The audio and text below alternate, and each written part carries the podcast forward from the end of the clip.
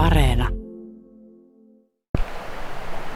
Asia, mitä itsekin on ihmetellyt ja tuntuu olevan muuallakin mietinnässä, esimerkiksi Norjassa, niin catch and release. Eli kala saadaan, koukku otetaan pois ja päästetään takaisin veteen. Juha Jormanainen, mikä järki? No, siinä on järkeä, siinä ei ole järkeä. Esimerkiksi tällaisella koskella kuin Äyskoski, missä luonnontuotanto on hyvin matalaa, aika paljon ollaan istutusten varassa, niin kyllähän se jokainen kala, joka luonnossa on tuossa koskessa syntynyt, niin se on äärettömän arvokas ja se pitäisi saada pysymään hengissä siellä. Ja toisaalta, jos jos niitä kaloja tapetaan, niin sitten loppujen lopuksi me tullaan siihen, mikä on tenon tilanne, että siellä ei ole enää niitä lisääntyjiä. Sitten taas lohen, lohen kohdalla tilanne on mun mielestä toinen. Tässä muutama vuosi sitten luin Erälehdestä artikkeli, missä tutkijat oli tutkinut Tornionjoella näiden näitä kaloja, kalojen vapauttamista ja he oli todennut sen, että nämä vapautetut lohet, siis pyydystetyt ja vapautetut lohet, ne joko lopettaa kutunousun tai sitten ne kääntyy takaisin merelle. Ja jos me mietitään ihan maalaisjärjellä, meillä on semmoinen 16-asteinen jokivesi, meillä on 10 kilon kala, sitä ei raakana ota kukaan, se on se 15-20 minuuttia väsytystä, jonka jälkeen se kala on täysin hapoilla.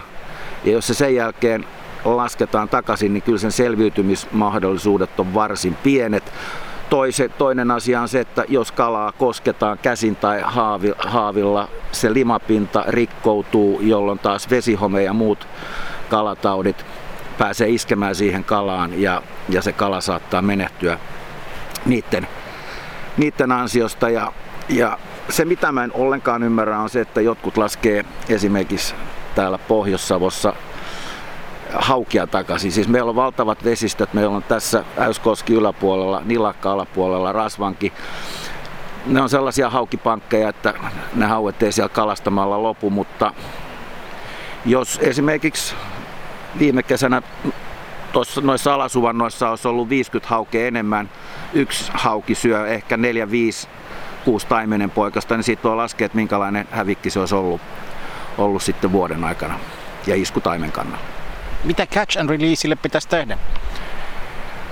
No sitä täytyy, täytyy tota, harjoittaa järkevästi sellaisissa paikoissa, taimenpaikoissa, missä on luontainen, luontainen kuteva kanta. Ja lohijoilla mä olen sitä mieltä, että sulla on, sulla on tietyt saalisrajoitukset ja sen, minkä sä pyydystät, sen sä myöskin syöt. Ja sitten kun sä oot saanut sen, sen yhden tai kaksi kalaa, sä lopetat kalastuksen siltä päivältä ja, ja tuota, jatkat seuraavana päivänä. No ihan sitten se perus, perustavalla tuolla kysymys, miten hyvin se koukku pitää irrottaa, että se kala säilyy älyssään tuolla vesissä? Eikö se jo väkä, väkisellä jotenkin va- vahingoita sitä kalaa? Uh, no, koskivesillähän perhoissa käytetään väkäsetöntä koukkua ja, ja tuota, niin yleensä meillä on pitkät pihdit, jolloin meidän ei tarvitse käsin tarttua siihen kalaan, vaan pihdeellä otetaan siitä perhosta kiinni ja se muljautetaan kalan leuoista irti.